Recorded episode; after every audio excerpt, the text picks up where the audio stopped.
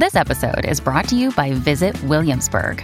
In Williamsburg, Virginia, there's never too much of a good thing. Whether you're a foodie, a golfer, a history buff, a shopaholic, an outdoor enthusiast, or a thrill seeker, you'll find what you came for here and more. So ask yourself, what is it you want? Discover Williamsburg and plan your trip at visit williamsburg dot com. Notre Dame of Paris is our history, our literature, our imagination, the place where we have experienced all our great historic moments, epidemics, wars, the liberation. It's the epicenter of our life. Indeed it is. That is uh, French President Macron speaking, and of course that is a translator. He just made those statements about an hour ago. Um, on scene in France, and at where the cathedral is burning in Paris right now, four hundred upwards of five hundred firefighters are trying to still, uh, they're going against the clock, trying to save what had uh, is left virtually of this um, cathedral, which is pretty much still burning out of control. And, and we're talking a thousand years of history gone up in flames. And not known entirely what of the artifacts they've been able to save. We're told that they've been able to save most of the famous works, like the crown of thorns that would have been placed on Jesus' head that would have been viewed on Friday, this Good Friday. You know, a part of the cross where he was nailed to, the the nails used. I mean, this is one of this is the holiest week, without question. And this is really the epicenter uh, where people would go uh, to pray. So it's a particularly devastating fire, but to see it spread so, so quickly and the crews just simply could not get on top of it has been really devastating. I want to bring Cindy Palm into this conversation. She's a multimedia European correspondent. She is on the ground there uh, watching the scene unfold. Hi there, Cindy. Hi, Alex. If you can, paint a picture as to what has been going on uh, for the last little bit and what the situation is now. We're just meters away, actually, from the front of the building, and there was this huge red glow up until a little while ago. But right now, the fire appears to be more uh, under control. You don't have that, you know, red those red flames anymore. I can. There are still so many firefighters on the scene. They had been um, hosing down the side of the building, but actually, they've they've just about stopped that now. I, we can see just tremendous amount of. of smoke still billowing out of the side of the building, and, and we can smell it where we are. Uh, it's believed that the fire started around the roof area. Now, according to investigators, they are not treating this as an arson. They believe it was an accident, although they are still investigating. So so it's still a little un- unclear at this point what conclusion they'll come to. They don't believe this is a, a terrorism-related incident or anything like that.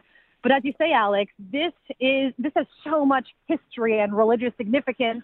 The artifacts that are still uh, that were inside this church.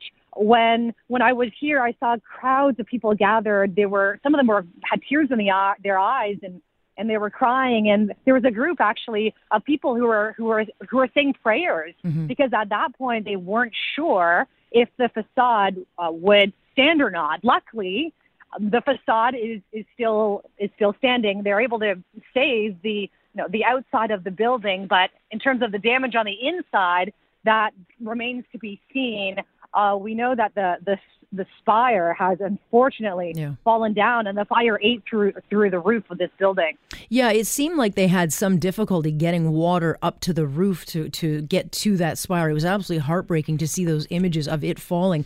Um, and it's you know we're only getting the satellite images as to what's happening with the fire itself. Um, but it did seem like they had a really tough time kind of getting um, underneath this thing and fighting it back. What was the biggest challenge? And from your vantage point, can they save at least the exterior? Just from where we are, I'm standing actually right in front of Notre Dame right now, and the exterior, the exterior from our vantage point is completely intact. Now, Notre Dame is located really in the heart of Paris and literally in the center of the city on a on an, a little island called Ile de Cité. French Parisian streets are Parisian roads are not that big anyway, and so if you can imagine, this fire broke out in the evening time around rush hour on an island on streets that aren't that big anyway. So it would have been a challenge for, for firefighters to get here. Now, it, it, that's it's uncertain at this point uh, you know, why they had the challenges that they had, but I can tell you that, I tell you that it took them more than three hours uh, to control, to really control this blaze, or perhaps, or perhaps even more than that. But finally, right now, it appears to be under control. The French president spoke um, about about an hour ago, where close to where I'm standing. Um, so to recap, the, the facade of it has been saved, but it's unclear, you know, if any of those precious artifacts were damaged. The spire is completely gone. Mm-hmm. Um, and also, the, the, the building itself had been undergoing renovations for months. I remember walking past here, even last year, and there was a lot of scaffolding. So yeah. They're still investigating what exactly happened, but this is tragic for everyone, for the people who live here, for Parisians, but for French people in general, and of course for all the millions of tourists who who visit the Notre Dame when they come to Paris. Yeah, of course. And we should point out, while they don't think this is terror and they're still looking into the cause of this, I think uh, nerves are frayed there because there have been a number of churches um, and holy sites either desecrated and or lit on fire. So there have been churches ha- that have been attacked, and this, I think, just carries over for the people there. And the fact that this is happening just days before Easter as well, that is very symbolic in and of itself, because people would have been would have been praying here. Mm-hmm. Um, and that's what a lot of them did today, Alex. And so what happens then in the coming days? Because this would have been one of those times where people for sure in France would have gone to this uh, this cathedral. And certainly on Good Friday, when they unveil the crown of thorns, the, the cross that Jesus would have been nailed to, and, and some of the nails are the artifacts. What happens now? As I understand, and you may have clarification, did they get that stuff out? At this time, it's still too early to tell the extent of the damage. They were trying to salvage as much as possible. Now, the fire is believed to have been broken out, to have broken out um, near the top of near the top of the building. Um, but at this point, it is too early to tell what kind of damage there is um, inside, because there were a lot of artifacts and really a lot of precious, precious history. There's got to be a lot of heartbreak right now, um, given not just watching it happen, but certainly knowing the aftermath will not be easy. No, it, it will not. Uh, this building was already under renovation, and now it, it it nearly crumbled to the ground. So I wouldn't be surprised if this takes it.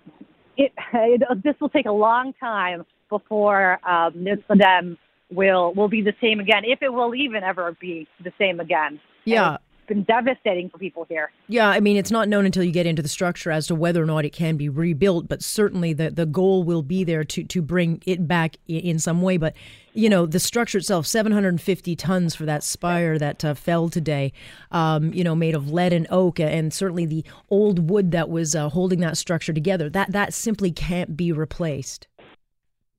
No, it cannot, and nor can the memories. Mm-hmm. People were taking videos when that fire came crashing down, and I think just the the sight of the flames as well. It's, even if Notre Dame were rebuilt to look the same, I think that memory would it will still be etched in people's minds. It sure will. Well, Cindy, thanks so much for uh, giving us an update on the ground and your perspective. We much appreciate it. Thank you, Alex.